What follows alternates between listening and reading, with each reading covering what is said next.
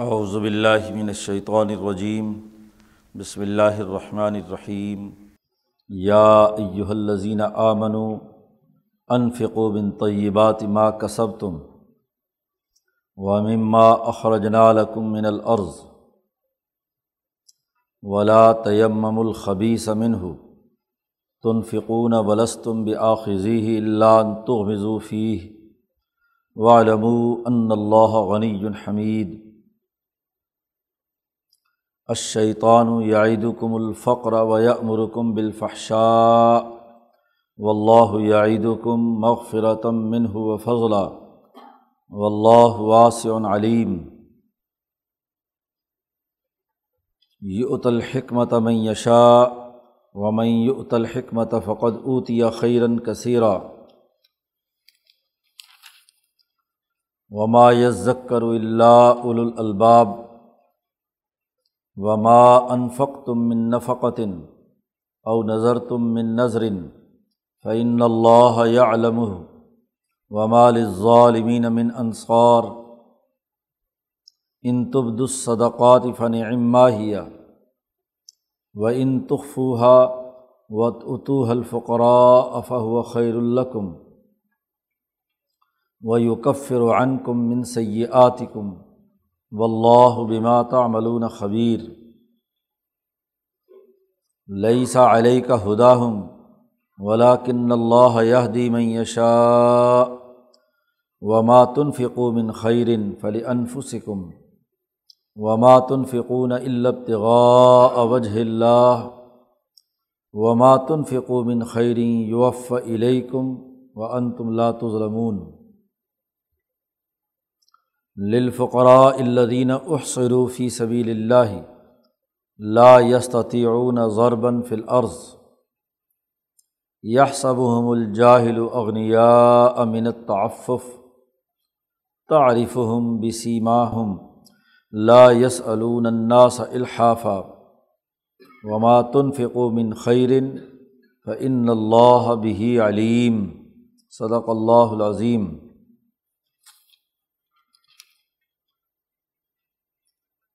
پچھلے رقوع میں انفاق فی سبیل اللہ کی دو بنیادی شرطیں بیان کی گئی تھیں۔ ایک تو یہ کہ اللہ کے راستے میں صرف اللہ کی رضا کے لیے مال خرچ کیا جائے اور دوسرے یہ کہ جس پر مال خرچ کیا جائے اس پر احسان جتلانا یا اسے اذیت اور تکلیف میں مبتلا کرنا یہ درست نہیں ہے۔ لا تبتلو صدقات کم بالمن والاضا ایمان والوں سے کہا گیا تھا کہ احسان جتلا کر یا اس کو اذیت میں مبتلا کر کے اپنے صدقات کو باطل مت کرو۔ ابتغاء امرضات اللہ اللہ کی رضا کے لیے اللہ کے راستے میں مال خرچ کرو اور تصویتم من انفسم اپنے دلوں کو ثابت قدم رکھنے کے لیے مال خرچ کرو۔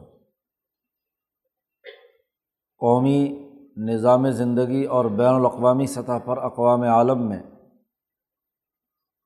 جو قوانین اور ضابطے بیان کیے جا رہے ہیں، ان میں تاوت کے خاتمے کے لیے مال کا خرچ کرنا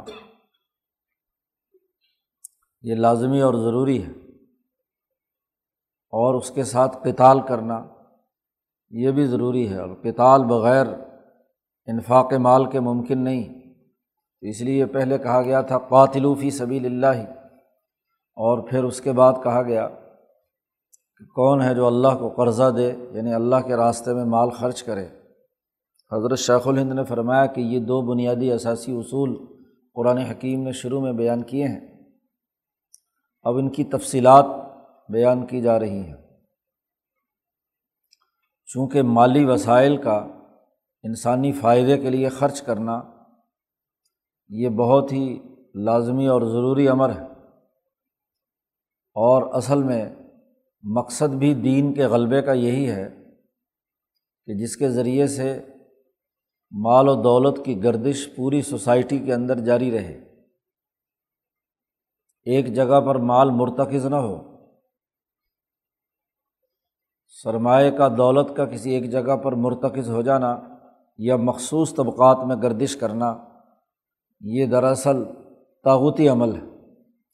اور اس کے مقابلے کے لیے مال کا خرچ کرنا اور پوری انسانی سوسائٹی کے لیے اس کا گردش میں آنا لازمی اور ضروری ہے۔ اس لیے یہ دوسرے رقوع میں بھی اسی سے متعلق تفصیلات بیان کی جا رہی ہیں۔ یہاں ایک اور بات بھی سمجھنے کی ہے کہ قرآن حکیم نے جہاں بھی مال کا تذکرہ کیا ہے تو عام طور پر اس کے لیے الفاظ خیر کے استعمال کیے ہیں۔ الحب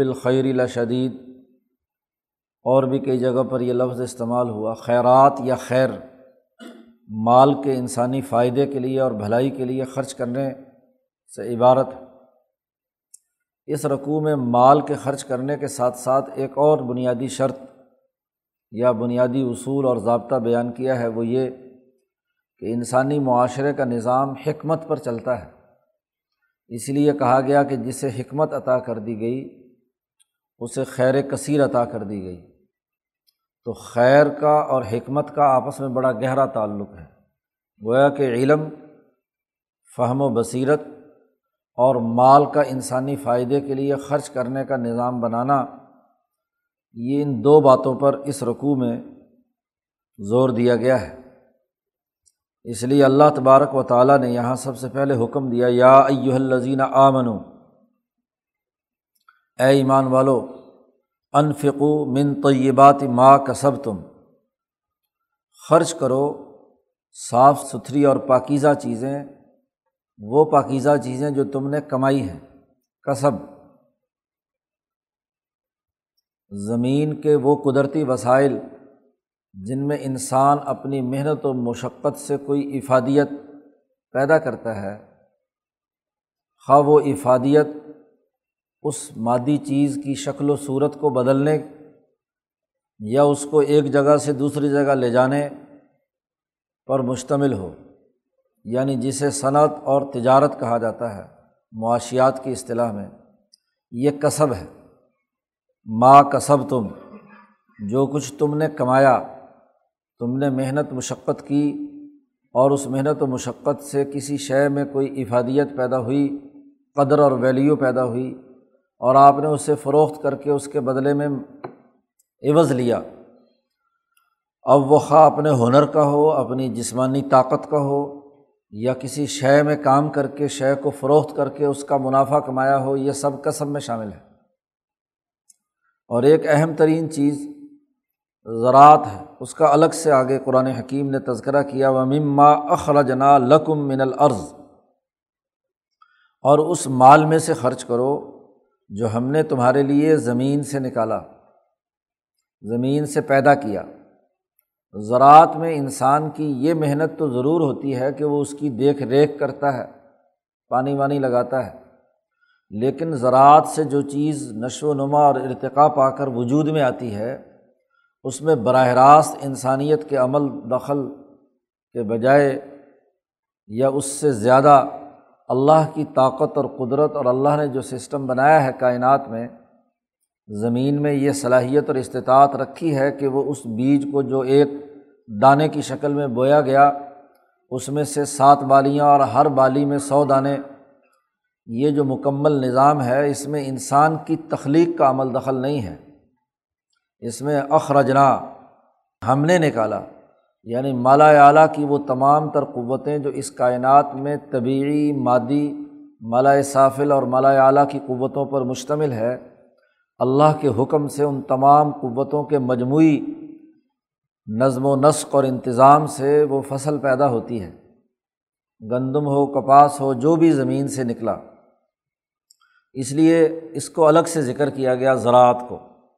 تو انسان جو کچھ مال کماتا ہے، وہ اس کے یہی تین ذرائع ہیں۔ زراعت کے ذریعے سے مال اس کے پاس آتا ہے، اسے فروخت کرتا ہے۔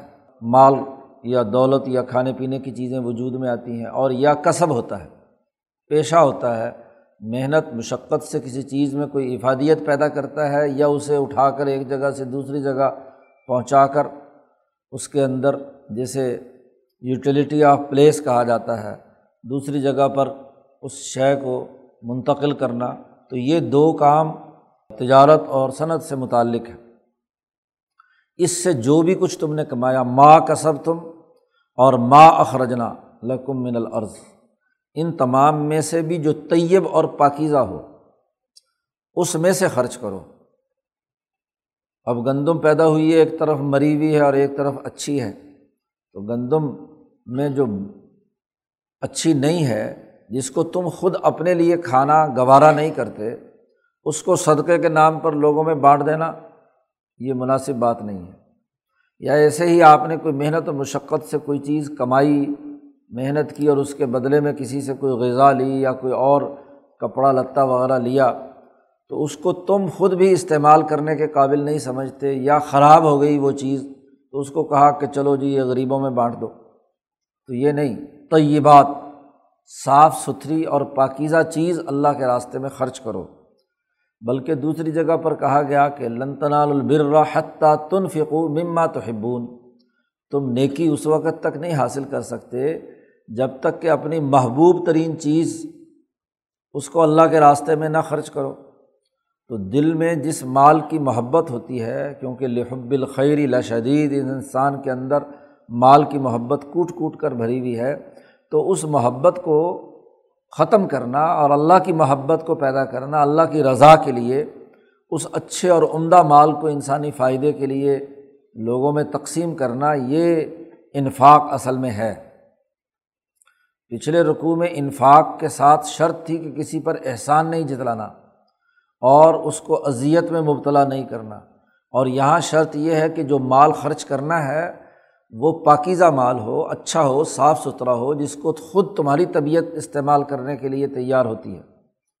اس لیے مزید وضاحت اگلے جملے میں کی کہ ولا تیم الخبیس من ہو ان میں سے جو گندی چیز ہے، جس سے تمہیں خود کراہت آ رہی ہے، تم اسے خود استعمال نہیں کرنا چاہتے، اس کا ارادہ مت کرو کہ تم اسے خرچ کرو۔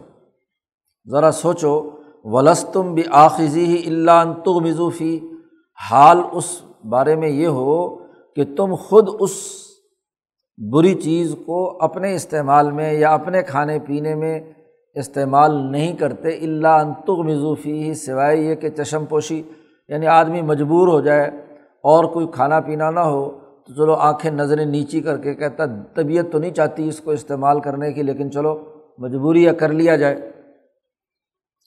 چشم پوشی کے ساتھ اگر تم استعمال کرو اس چیز کو ہو وہ گندی چیز خود تمہاری طبیعت بھی نہ چاہ رہی ہو۔ اب ایسی چیز کو لوگوں پر خرچ کرنے کے لیے دے دو، تقسیم کر دو، تو یہ بات درست نہیں ہے۔ ولا تیم ارادہ مت کرو خبیص چیز کو خرچ کرنے کا، اس کو اللہ کے راستے میں دینے کا۔ یہ حکم دینے کے بعد فرمایا و علم اچھی طرح جان لو تم۔ کہ اللہ غنی حمید، اللہ بڑا بے پرواہ ہے اور بہت ہی خوبیوں والا ہے۔ جب اللہ خوبیوں والا ہے تو وہ خوبی والی چیز کو تقسیم کرنے کو قبول کرے گا، دے رہے ہو اللہ کے نام پہ۔ تو اللہ تو خود حمید ہے اور وہ بہت ہی بے پرواہ ہے۔ اسے کوئی تمہاری محتاجگی ہے، تم نہیں دو گے تو کہیں اور سے آ جائے گا، وہاں سے نہیں تو کہیں اور سے آ جائے گا۔ ضرورت تو کسی نہ کسی انداز میں پوری ہو جائے گی۔ تو آدمی یہ دیکھے کہ جس کو وہ چیز دے رہا ہے، اس کا اسٹیٹس کیا ہے؟ اب دے رہے ہو تم اللہ کو، اور وہ گلی سڑی چیز جسے خود پسند نہیں کرتے، اس کو کہا چلو جی اس کو اللہ کے راستے میں دے دینا۔ یہاں یہ مت دیکھو کہ جس کو دے رہے ہو، وہ کیا ہے؟ وہ فقیر ہے، مسکین ہے، محتاج ہے، وہ نہیں۔ تم نے تو اسے دیکھنا کہ تم نے اللہ کے لیے دیا ہے۔ تو اللہ کو اپنی عمدہ ترین چیز دو گے اس کے اسٹیٹس کے مطابق دو گے اس کی بلندی اور برتری کے مطابق دو گے جو خود خوبیوں والا ہے، اس کو خوبی والی چیز دو گے تو پھر تو فائدہ ہوگا۔ اور اگر اس کو گلی سڑی کوئی بیکار سی جو تمہارے استعمال میں نہیں ہوگا، چلو جی اس کو بانٹ دو۔ تو یہ بات درست نہیں ہے۔ لیکن اس کا یہ قطعی مطلب بھی نہیں ہے کہ اگر ایسی چیز سے کسی کی ضرورت پوری ہوتی ہو تو اس کو تقسیم نہ کیا جائے۔ یعنی یہ اعلیٰ ترین درجے کا صدقہ نہیں ہے، لیکن اگر کسی کی ضرورت پوری ہوتی ہے تو ضرورت کر دو۔ کہ جی اس کی ضرورت پوری کر رہے ہیں قرآن حکیم کہتا ہے کہ جب یہ پاکیزہ ترین مال اور جس مال کے ساتھ انسان کو محبت ہوتی ہے، عمدہ مال ہوتا ہے، اس کو اللہ کے راستے میں جب انسان خرچ کرتا ہے تو ایک نفسیاتی کیفیت پیدا ہوتی ہے۔ تو ایک طرف انسان کا نفس ہے، جس پر شیطان مسلط ہو کر اس کو بھوک اور فقر یاد دلاتا ہے۔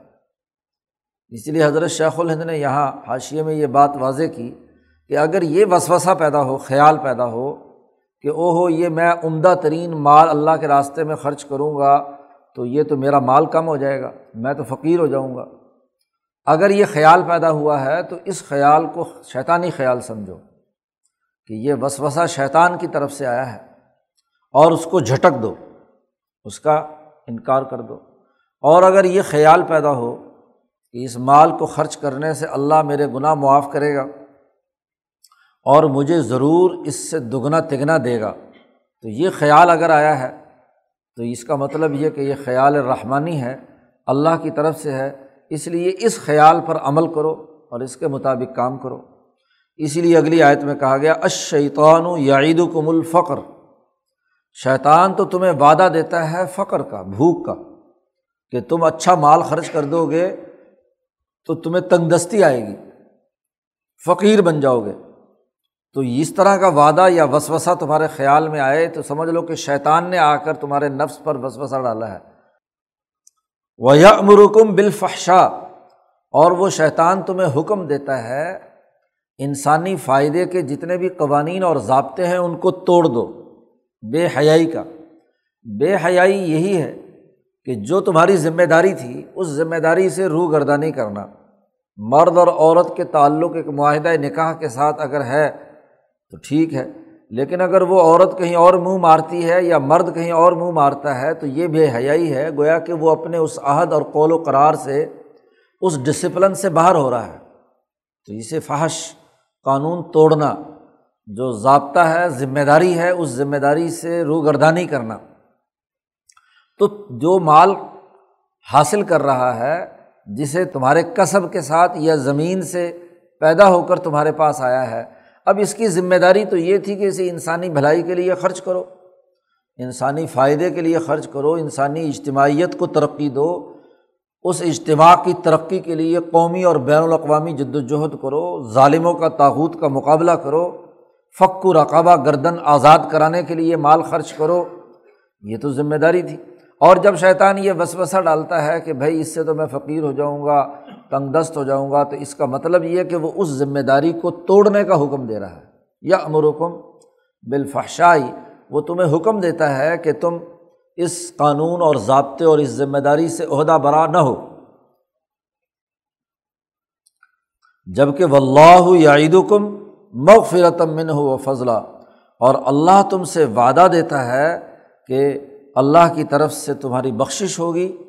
کوئی لوزشیں کوئی کوتاہیاں یا گناہ یا کمی، کوتاہی ہو گئی تو اللہ کے راستے میں عمدہ ترین مال خرچ کرنے اور دل کی خوشی سے خرچ کرنے کے نتیجے میں تمہارے گناہ معاف ہوں گے۔ اور چونکہ انسانیت کی بھلائی کے لیے تم نے کام کیا ہے، تو تمہیں مزید فضیلت فضل اور مرتبہ حاصل ہوگا، مزید تمہارے مال مزید ملے گا۔ اسی لیے جیسا کہ کل عرض کیا گیا تھا کہ حدیث پاک میں آیا ہے کہ صبح فجر کی بعد وقت فرشتہ اعلان کرتا ہے۔ اے اللہ، جو تیرے راستے میں مال آج کے دن میں خرچ کرے گا، اس کو مزید عطا فرما۔ تو اس کا وہ خرچ کیا ہوا، دگنا تگنا اسے ملتا ہے۔ اور جو تیرے راستے میں خرچ کرنے سے بکیل ہے، رک جاتا ہے۔ تو اس کا اس مال کو کیا ہے؟ اس کے اندر مزید کمی کر دے۔ اس کو مزید فضل عطا نہ فرما۔ و اللہ واسع علیم۔ اللہ تعالیٰ بہت ہی وسعت والا ہے، لوگوں کے لیے رزق کی فراوانی دینے والا ہے۔ جب تم اللہ کو قرض دو گے یا اللہ کے نام پر خرچ کرو گے تو اللہ دگنا تگنا چوگنا دیتا ہے۔ تم انسانوں کو قرض دیتے ہو تو سود کی شکل میں بہت معمولی سا پرافٹ لیتے ہو، نفع لیتے ہو۔ لیکن اللہ کو جب قرض دیتے ہو تو وہ سات سو گنا تک کیا ہے تمہارا ہاں جی چلا جاتا ہے تو اللہ تعالیٰ بڑا ہی وسیع ہے اور علیم اور بہت علم والا ہے۔ یہ وسعت اور علم، اس سے چیزیں جو پھوٹتی ہیں وہ حکمت ہے۔ اسی لیے اگلی آیت میں یہ بات بیان کی گئی کہ اس علم کا اور اس کا تقاضا یہ ہے کہ یہ اتل حکمت میشا اللہ تعالیٰ جسے چاہتا ہے حکمت عطا کرتا ہے۔ یعنی اس کا سینہ کھول دیتا ہے کہ انسانی بھلائی کے لیے وہ وسعت کے ساتھ مال خرچ کرے اور علم منتقل کرتا ہے۔ کام کہاں خرچ کرنا ہے، کتنا خرچ کرنا ہے، انسانیت کا نفع کس میں ہے۔ ایک یہ کہ ویسے ہی پیسے گلچھرے کے طور پر اڑا رہا ہے۔ اس بات کو واضح کرنے کے لیے کہ میں بڑا سخی ہوں۔ اور ایک یہ ہے کہ انسانی معاشرے کی ضرورتوں کو سمجھتا ہے اور ضرورت کے مطابق سوسائٹی کے ان تقاضوں کو پورا کرنے کے لیے خرچ کرتا ہے۔ خرچ کرنے کا یہ مطلب نہیں ہے کہ انسان مجنونوں اور پاگلوں کی طرح بس نوٹ اڑانا شروع کر دے ہاں جی میں سڑک پہ چلا جائے اور بس کہے کہ جی میں نے اللہ کے راستے میں خرچ کر دیا، نوٹ پھینک دیے۔ تو بیکار کے نوٹ پھینکنا نمود و نمائش یا شہرت کے لیے یا بلا وجہ پاگلوں کی طرح تو یہ تو کوئی عقل مندی کی بات نہیں ہے۔ مسلمان مال خرچ کرے گا تو دراصل حکمت کے اصول پر اسے خرچ کرنا ہے کہ وہاں کی ضرورت کیا ہے، معاملات کیا ہیں، کتنا اور کس جگہ پر، اور کیسے بڑے رفاہیت متوسطہ کے طور پر خرچ کرنا۔ دوسری جگہ پر اللہ نے عباد الرحمٰن کی جو خصوصیت بیان کی ہے وہ یہ کہ نہ تو حد سے زیادہ تجاوز کر کے اصراف اور نہ ہی بالکل تنگ ہو کر دس روپے خرچ کرنے کی ضرورت ہے تو وہاں بخل سے صرف پانچ خرچ کرتا ہے۔ یا اسی طریقے سے دس کے بجائے بیس خرچ کرتا ہے اصراف کرتا ہے، تو دونوں غلط ہیں۔ وہاں کہا گیا کہ اللہ کے بندے وہ ہیں جو کانا بینہ ظالی کا قوامہ جو اعتدال کے ساتھ، میانہ روی کے ساتھ ہاں جی مال خرچ کرتے ہیں، انفاق کرتے ہیں۔ وہاں بھی انفاق ہی کا تذکرہ ہے۔ تو یہ حکمت کے اصول پر انسان کو سمجھ میں آ سکتی ہے کہ وہ پوری ایک منصوبہ بندی کرے اور اگر ملک اور قوم کا نظم و نسق ہے تو پھر میکرو سطح پر بھی اور مائکرو سطح پر بھی پلاننگ کرے کہ سوسائٹی کی اقتصادی ضروریات، معاشی ضروریات ان کو پورا کرنے کے لیے کیا کیا اقدامات کیسے اور کس نہج سے کرنے چاہیے سسٹم بنائے۔ جیسے حضور صلی اللہ علیہ وسلم نے اس غریب آدمی محتاج سے کہا کہ کلہاڑا اور رسا لو اور جاؤ جنگل سے لکڑیاں کاٹ کر ہاں جی یہاں پر اپنی رزق کماؤ، نہ یہ کہ لوگوں کے سامنے بھیک مانگو۔ تو لوگوں کو اپنے پاؤں پر کھڑا کرنا، ان کے لیے سسٹم بنانا، یہ علم اور وسعت سے پیدا ہوتا ہے۔ اور اسی کا نام حکمت ہے۔ تو اللہ تعالیٰ یہ حکمت جسے چاہتا ہے عطا کر دیتا ہے۔ اور یاد رکھیے، جس کو یہ حکمت اور سمجھ مل گئی، تو اسے بہت بڑی خیر کثیر عطا کر دی گئی۔ کیونکہ اصل مال کا بے تحاشا خرچ کرنا یا مال کا ارتکاز کر کے اس پر سانپ بن کر بیٹھ جانا، یہ دو انتہائیں ہیں۔ صحیح عقل کی اور شعور کی بات یہ ہے کہ سوسائٹی کی ضروریات کے مطابق سوسائٹی کو ہموار طریقے سے ترقی کے راستے پر گامزن کرنا۔ فقط اوت یا خیرن کثیرہ وما یزکر اللہ الباب اور یہ نصیحت وہی قبول کرتے ہیں جو عقل والے ہوتے ہیں۔ جن میں عقل اور سمجھ ہوتی ہے، بے وقوف اور مجنون جیسے ہاں جی غربت اور افلاس کی تصویر ہوتا ہے اور اگر اس کو مال بھی دے دیا جائے تو وہ مال بھی ضائع کرتا ہے۔ اس لیے ایسے چھوٹے بچے، یتیم یا نہ سمجھ کو مال دینا درست نہیں ہے۔ خواہ اس کا اپنا ہی کیوں نہ ہو کہ جس کی کوئی اہمیت نہیں ہے۔ اور امام اعظم، امام ابو حنیفہ کے نزدیک تو جب تک وہ پچیس سال، تیس سال کا یعنی کاروبار کرنے اور کاروبار سے کمانے کی اہلیت نہیں رکھتا، اس وقت تک اس کو مال دینا درست نہیں ہے۔ قرآن حکیم کہتا وما انفق تم من نفقتن تم جو مال خرچ کرتے ہو اللہ کے راستے میں او نظر تم من نظرن یا تم نے کوئی منت مانی ہے اللہ کی نظر مانی اور اللہ کے نام پر اپنے اوپر کوئی چیز لازمی کر لی، اسے نظر کہتے ہیں۔ دینے سے پہلے آپ نے کسی بھی بنیاد پر اللہ کے نام پر دینے کا عہد اور ارادہ اللہ سے کر لیا کہ میں ضرور دوں گا۔ تو یہ تو اپنے اوپر گویا کہ ذمہ داری قبول کرنا ہے۔ اور ایک یہ ہے کہ آپ نظر مانے بغیر ویسے ہی جہاں ضرورت ہے، جہاں مسائل ہیں، وہاں پر آپ مال خرچ کرتے ہیں۔ تو دونوں شکلیں اللہ پاک نے بیان کر دی کہ دونوں صورتیں جو بھی آپ اختیار کریں فن اللہ یا علم ہو بے شک اللہ تعالیٰ اسے جانتا ہے۔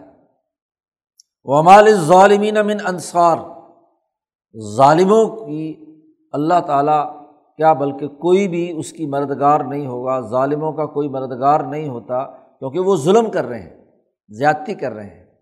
انفاق مال کے حوالے سے وہ انسانوں پر مال خرچ کرنے کے بجائے مال روکتے ہیں یا خرچ تو کرتے ہیں لیکن اس کی ایک سیاسی اور معاشی قیمت وصول کرتے ہیں کہ جس کو مال خرچ کیا اس کو اپنا یرغمال بنا کر رکھتے ہیں، اس سے بےگار لیتے ہیں، اس پر احسان جتلاتے ہیں، اس کو اذیت اور تکلیف میں مبتلا کرتے ہیں۔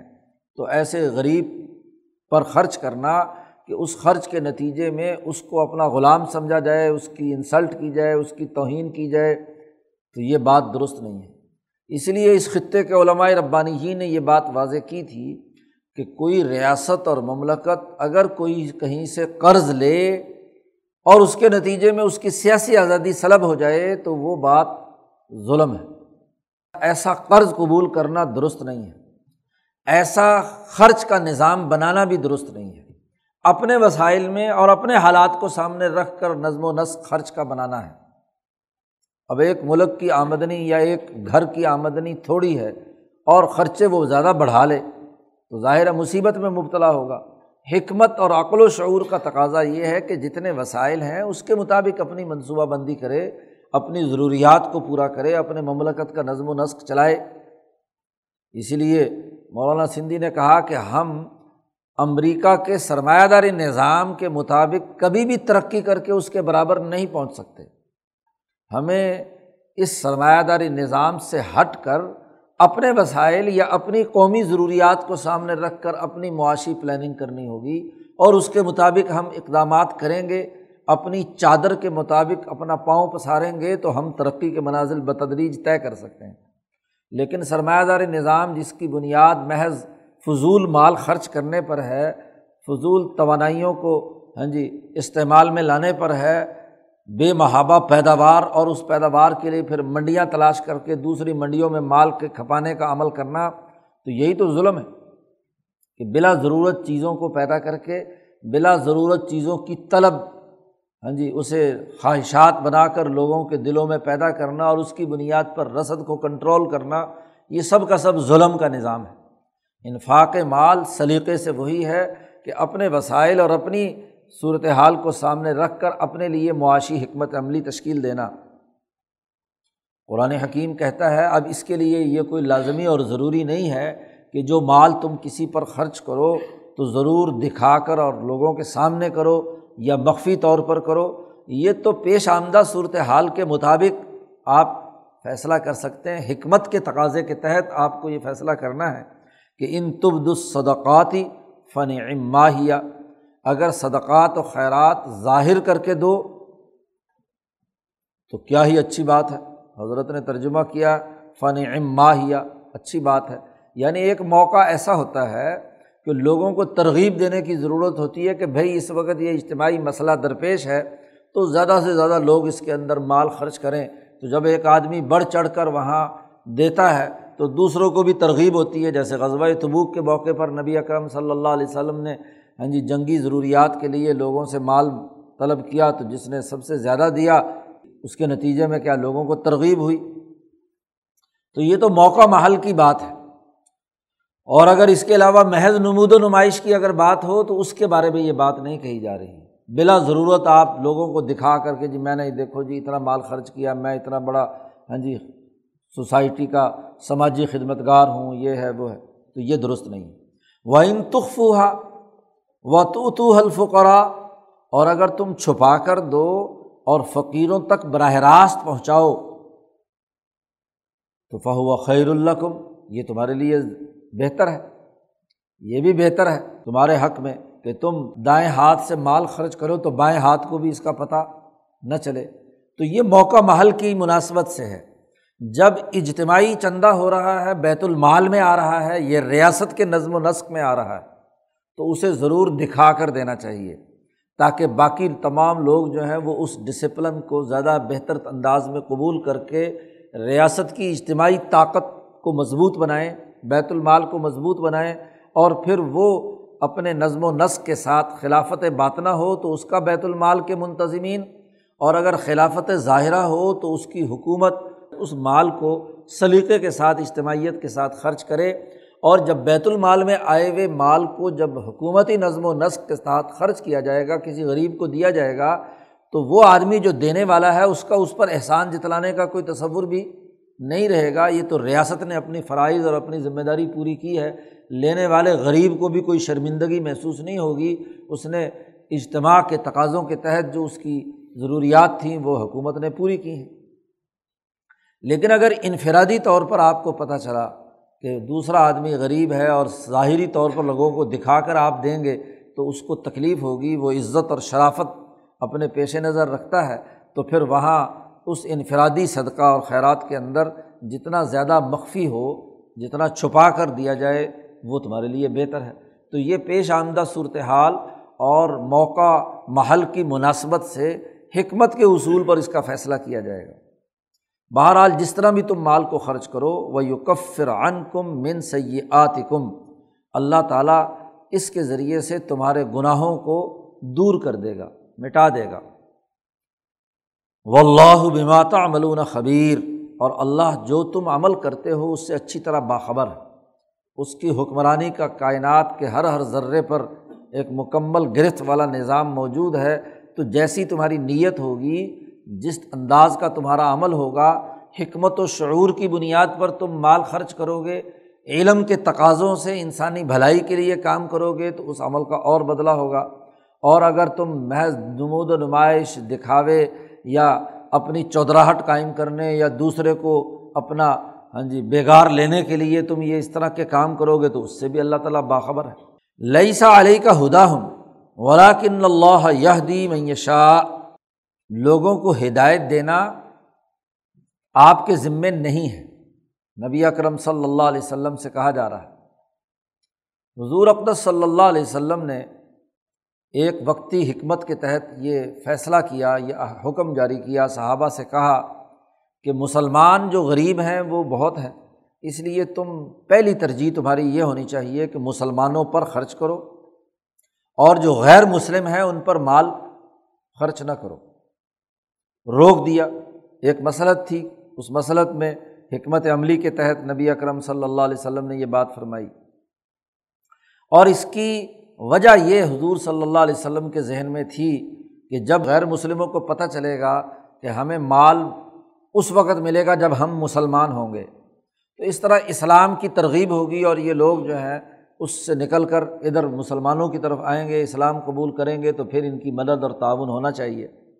اس پر یہ آیت مبارکہ نازل ہوئی، حضرت شیخ الہند فرماتے ہیں کہ یہاں اللہ نے حضور صلی اللہ علیہ وسلم سے کہا کہ لئی سا علیہ کا ہدا ہوں تمہارے ذمے یہ لازمی نہیں ہے کہ تم ان کو ضرور ہی ہدایت دو، یہ ضرور ہی مسلمان ہوں اولا کن اللہ یہ دی میں یشا لیکن اللہ ہے، جس کو چاہتا ہے اس کو ہدایت دیتا ہے، جو صاف ستھرا دل رکھتا ہے، جو ہاں جی فطری اور طبی طور پر اس کے اندر جذب و کشش کی حالت ہے تو وہ ضرور ہدایت پر آ جائے گا۔ اس کے لیے یہ طریقۂ کار اختیار کرنا کہ ان کو مال نہ دو اور مال کی وجہ سے یہ لوگ ادھر مسلمان ہوں تو ان کو اسلام میں لانے کا یہ طریقۂ کار اختیار کرنا یہ آپ کے ذمے نہیں ہے۔ بس آپ کو مال خرچ کرنا ہے، مسلمان ہو یا غیر مسلم ہو، اس کا کرائٹیریا فقرا ہے، فقیر ہے۔ کہ وہ غریب ہے، فقیر ہے، محتاج ہے، اسے ضرورت ہے۔ تو دنیا میں اس کے اوپر رزق کے دروازے آپ کو کھلا رکھنے ہیں۔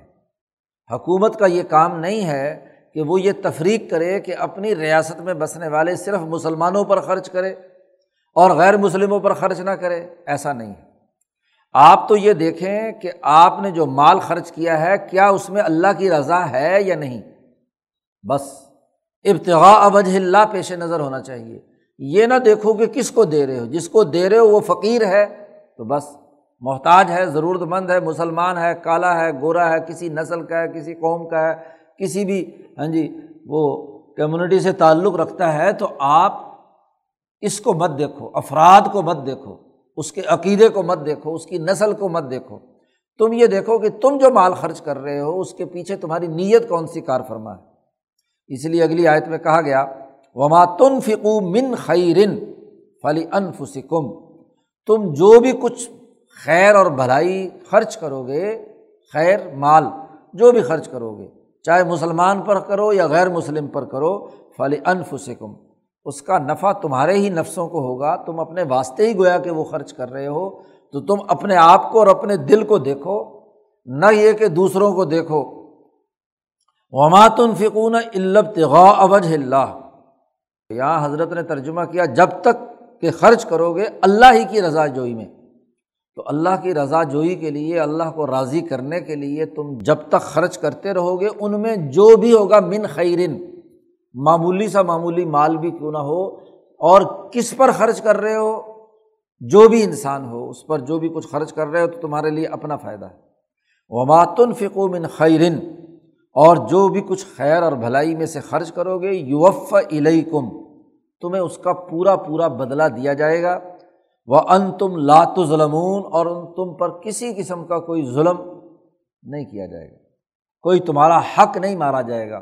مال کسی غریب کی ضرورت کو پوری کرو، چاہے مسلمان ہو یا غیر مسلم، تو اس کی بنیاد پر نہیں۔ اللہ تعالیٰ تم پر کوئی ظلم نہیں کرے گا، تمہارے معمولی سے خرچ کا بھی پورا پورا بدلا دے گا۔ کمی نہیں کی جائے گی۔ ویسے تو تمام فقراء پر خرچ کرو، لیکن وہ فقرا لل فقرا الدین احسروفی سبیر اللہ۔ وہ فقراء اور محتاج لوگ جو اللہ کے راستے میں بند کر دیے گئے۔ احسرو یعنی کسی اللہ کے دین کے غلبے کے مثلاً جہاد کے لیے انہوں نے اپنی زندگی وقف کی ہوئی ہے۔ تو اب انہیں اتنا فرصت نہیں مل رہی کہ وہ کوئی کاروبار یعنی تجارت، صنعت اور زراعت میں سے کوئی کام کر سکیں۔ تو انہوں نے اللہ کے دین کے غلبے کے لیے کام کرنا شروع کر دیا۔ تو وہ روک دیے گئے معاشی محنت اور جد وجہد اور کمانے کے عمل سے۔ اور یا کوئی علم و شعور پڑھنے، پڑھانے والے ہیں کہ جو حکمت منتقل کرتے ہیں، لوگوں کو تعلیم و تربیت دیتے ہیں، تو اب اگر وہ وقت کاروبار اور تجارت کو دیتے تو کما سکتے تھے اچھا خاصا۔ لیکن انہوں نے اپنا کاروبار اور تجارت میں خرچ ہوں تو وہ علم و حکمت نہیں بانٹ سکتے۔ لوگوں کی تعلیم و تربیت کا اہتمام نہیں کر سکتے، یا اسی طریقے سے وہ اللہ کے راستے میں جہاد کی ضرورت ہو تو جہاد کا کام نہیں کر سکتے۔ تو وہ لوگ جنہیں اللہ کے راستے میں جو رکے ہوئے ہیں، لا یستیون ضربن فل عرض وہ زمین میں کاروبار اور تجارت کے لیے سفر کرنے کی طاقت نہیں رکھتے۔ طاقت نہ رکھنے کا مطلب یہ ہے کہ ان کے پاس اتنا وقت نہیں ہوتا کہ وہ ان کاموں سے فرصت پا کر ہاں جی وہ تجارت بھی کریں، کاروبار بھی کریں، کیونکہ ایک وقت میں ایک ہی کام صحیح سلیقے اور حکمت سے ہوتا ہے۔ پڑھنے، پڑھانے والا آدمی اگر کاروبار کے چکر میں پڑ جائے تو پھر وہ کاروبار ہوگا یا پڑھنا، پڑھانا ہوگا۔ ادھر علم کی توجہ اور جو دراصل توجہات سے دلوں اور سینوں میں چیز منتقل کی جاتی ہے، وہ دلی لگن ادھر باقی نہیں رہے گی۔ ادھر سے وہ پڑھا رہا ہے، حکمت بیان کی، اصول بھی بیان کر رہا ہے، لیکن کمرشلزم بھی دماغ میں ہے کہ اس کا معاوضہ کتنا ملے گا۔ حساب کتاب لگائے گا۔ یا کھانے پینے کی ضروریات کیسے پوری ہوں گی؟ یا اگر کاروبار کر رہا ہے تو اس کے حساب کتاب میں اس کا دماغ لگا ہوا ہے، تو اس کی پوری توجہ علم منتقل کرنے میں نہیں ہوگی یا علم حاصل کرنے میں نہیں ہوگی۔ تو اصحاب صفہ تھے جو لوگ حضور صلی اللہ علیہ وسلم کے ہاں جی وہاں تعلیم اور علم حاصل کرنے والے ہاں جی جیسے ابو حرارہ وغیرہ، تو یہ ان کے حوالے سے یہاں آیت نازل ہوئی کہ للفقرا اور اب ہر وہ فقیر، ویسے تو ہر فقیر اور محتاج کی ضرورت پوری کرنا ضروری ہے، لیکن خاص طور پر وہ فقرات جنہوں نے اپنے آپ کو اللہ کے راستے میں بند کر لیا اور اس کے لیے اپنی زندگی وقف کر دی، اور وہ ادھر ادھر ہاں جی کاروبار اور تجارت کے امور سر انجام نہیں دے سکتے۔ چل پھر نہیں سکتے زمین میں، تو یہ سب ہم الجاہل و اغنیا امنت تعفف اور پھر حالت یہ ہے کہ چونکہ ان کے پاس حکمت ہے، علم ہے، غیرت ہے، شعور ہے، تو وہ کسی سے مانگتے بھی نہیں ہیں۔ ایک فقیر وہ ہوتا ہے جو محتاجگی اور فقیر کی حالت میں سوال کر لیتا ہے کہ بھائی مجھے اللہ کے واسطے دے دو۔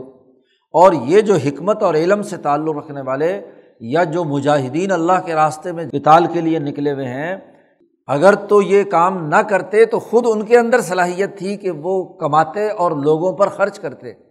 لیکن انہوں نے اس سے اوپر کا کام اپنے لیے ہاں جی ترجیح دے لی۔ تو اب اور ان کی غیرت تقاضا نہیں کرتی کہ وہ کسی کے سامنے ہاتھ پھیلائیں، کسی کے سامنے۔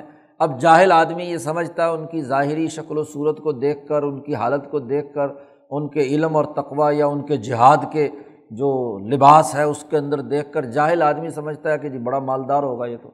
یہ سب ہم الجاہل اغنیا منت تعفف ان کے سوال نہ کرنے کی وجہ سے جاہل یہ سمجھتا ہے کہ یہ تو بڑا مالدار آدمی ہے۔ تو اس کے اوپر تو مال خرچ نہیں کرنا چاہیے، اس طالب علم کے اوپر، اس علم پڑھنے پڑھانے والے کے اوپر اور اس جہاد کرنے والے کے اوپر۔ جو بھی اللہ کے راستے کے کام ہے تو اس کی وقار اور شناخت اور کسی کے سامنے ہاتھ نہ پھیلانے کی وجہ سے لوگ یہ سمجھتے ہیں کہ بڑے مالدار ہیں تو اصحاب صفہ کو لوگ یہی سمجھتے تھے کہ جی یہ صحابہ جو ہیں یہاں بظاہر چونکہ وہ مستغنی ہوتے تھے، کسی مال کی طرف کبھی نظر اٹھا کر بھی انہوں نے کبھی نہیں دیکھا، نہ اس کے بارے میں کوئی دلچسپی لی۔ تو وہ سمجھتے تھے کہ ان کے پاس پیسے ہیں، اس لیے ورنہ جس کے پاس پیسے نہیں ہوتے تو وہ تو لوگوں کے پیچھے پھرتا ہے اور ہاں جی اس کی ہر وقت دوسروں کے بٹوے پر نظر ہوتی ہے اور وہ کہیں نہ کسی طریقے بہانے سے پیسے بٹورنے کی کوشش کرتا ہے۔ ان کی تو توجہ ہی نہیں ہے۔ تو ان کو سمجھتے تھے کہ یہ مالدار ہے حالانکہ تعریف ہم بسی ماہم آپ ان کو پہچانتے ہیں ان کے چہرے سے کہ ان کی جو حالت ہے محنت اور مشقت اور جد وجہد کا راستہ انہوں نے اختیار کیا ہے جہاد کا۔ ایسے ہی علم کے پڑھنے پڑھانے کا، معمولی سے کھانے پینے کی بنیاد پر تو جسمانی ساخت ان کی بتلا رہی ہوتی ہے کہ ان کو ضرورت ہے۔ ابو حرا رضی اللہ تعالیٰ عنہ ہاں جی فرماتے ہیں، میں تین دن کا بھوکا تھا۔ تو غیرت تقاضا کرتی تھی کہ کسی سے کوئی چیز نہیں مانگنی۔ ہاں جی تو اب میں گلی میں آ رہا تھا تو دل میں سوچ رہا تھا کہ کوئی ہاں جی اللہ تعالیٰ کھانے پینے کا بندوبست کرے۔ ابو بکر صدیق آئے، انہوں نے سلام کیا، گزر گئے، عمر آئے، وہ گزر گئے، کسی نے پوچھا نہیں۔ کھانے کا نبی اکرم صلی اللہ علیہ وسلم گزرے تو آپ نے چہرے سے ابو حرا کے پہچان لیا کہ یہ بھوکا ہے۔ جی تو حضور صلی اللہ علیہ وسلم کے پاس کوئی دودھ آیا کہیں سے اور اس میں حضرت ابو حرا کو دیا۔ لیکن اس سے پہلے وہ بے ہوش بھی ہو چکے تھے ایک دفعہ۔ بھوک کی وجہ سے، لیکن غیرت کا تقاضا یہ تھا کہ کسی کے سامنے مانگنا نہیں۔ تو یہی قرآن نے کہا تعریف ہم بسی ہم آپ ان کو ان کے چہروں سے، ان کی جسمانی حالت سے پہچان لیں گے کہ اس کی حالت درست نہیں ہے۔ لا یس الناس الحافا۔ وہ لوگ غیرت مند اتنے ہیں کہ لوگوں سے ان کے پیچھے لپٹ کر کے مانگنے کی حالت ان کے اندر نہیں ہے۔ وہ سوال نہیں کرتے کسی کے سامنے ہاں جی پوری الحاف کسی کا لحاف بن کر یعنی چمٹ کر پیچھے لگ جائے، جیسے مانگنے والے کرتے ہیں کہ جی پیچھا نہیں چھوڑتے، کہ ضرور کوئی نہ کوئی کسی نہ کسی طرح تنگ آ کر یہ مجھے کچھ نہ کچھ تو دے کر جائے گا ہی۔ تو وہ اللہ کے راستے میں ہے، اللہ کے دین کے غلبے کے لیے، علم و شعور کو منتقل کرنے کے لیے وہ جد وجہد اور کوشش کر رہے ہیں۔ لیکن غیرت کی وجہ سے کسی سے مانگتے بھی نہیں ہیں ہیں وہ فقراء تو ان کے اوپر خاص طور پر خرچ کرنے کا حکم دیا گیا ہے کہ تاکہ وہ اجتماعی تقاضا جو سوسائٹی کی ترقی اور فلاح و بہبود کا ہے وہ بھی برقرار رہے اور ضروریات بھی پوری ہو جائیں۔ لیکن بہرحال چاہے ان پر خرچ کرو یا عام کسی محتاج، غریب، فقیر پر خرچ کرو، مسلم پر خرچ کرو، غیر مسلم پر خرچ کرو، وما تنفقو من خیرن۔ جو بھی معمولی سی بھی خیر اور بھلائی یا نیکی یا مال تم خرچ کرو گے فعن اللہ بھی علیم حضرت نے بڑا اچھا ترجمہ کیا، جو بھی کچھ تم کام کی چیز خرچ کرو گے۔ من خیرن ہاں جی پیچھے اور ترجمہ کیا تھا، خیر کے لفظ کا، یہاں سیاق و سباق کی مناسبت سے حضرت شیخ الہند بڑا جامع ترجمہ کرتے ہیں۔ کام کی چیز کوئی بھی کسی پر خرچ کرو گے، تو بے شک اللہ تعالیٰ اس کو اچھی طرح جانتا ہے، اس کو علم ہے اور اس کا پورا پورا بدلہ تمہیں دے گا۔ تو اس رقوع میں انفاق مال، ضروریات کے لیے، اجتماعی تقاضوں کے لیے مال کا خرچ کرنا اس کی اہمیت بیان کی ہے اور بتلایا ہے کہ مسلم ہو یا غیر مسلم۔ جی اس پر خرچ کرنا اور مال وہ خرچ کرنا ہے جو طیبات ماں کا سب تم پاکیزہ ہو۔ خبیص مال کا خرچ کرنا، کوئی خرچ کرنا نہیں ہوتا۔ تو دو بنیادی چیزیں یہاں پر واضح کی گئی ہیں۔ اس رقوع میں انفاق مال کے مختلف پہلو بیان کر دیے گئے ہیں۔ اللہ تعالیٰ ہمیں قرآن حکیم کو سمجھنے اور اس پر عمل کرنے کی توفیق عطا فرمائے۔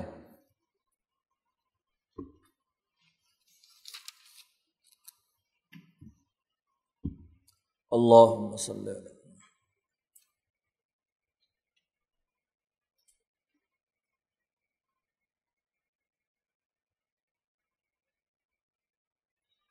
اجمائی اجمعین۔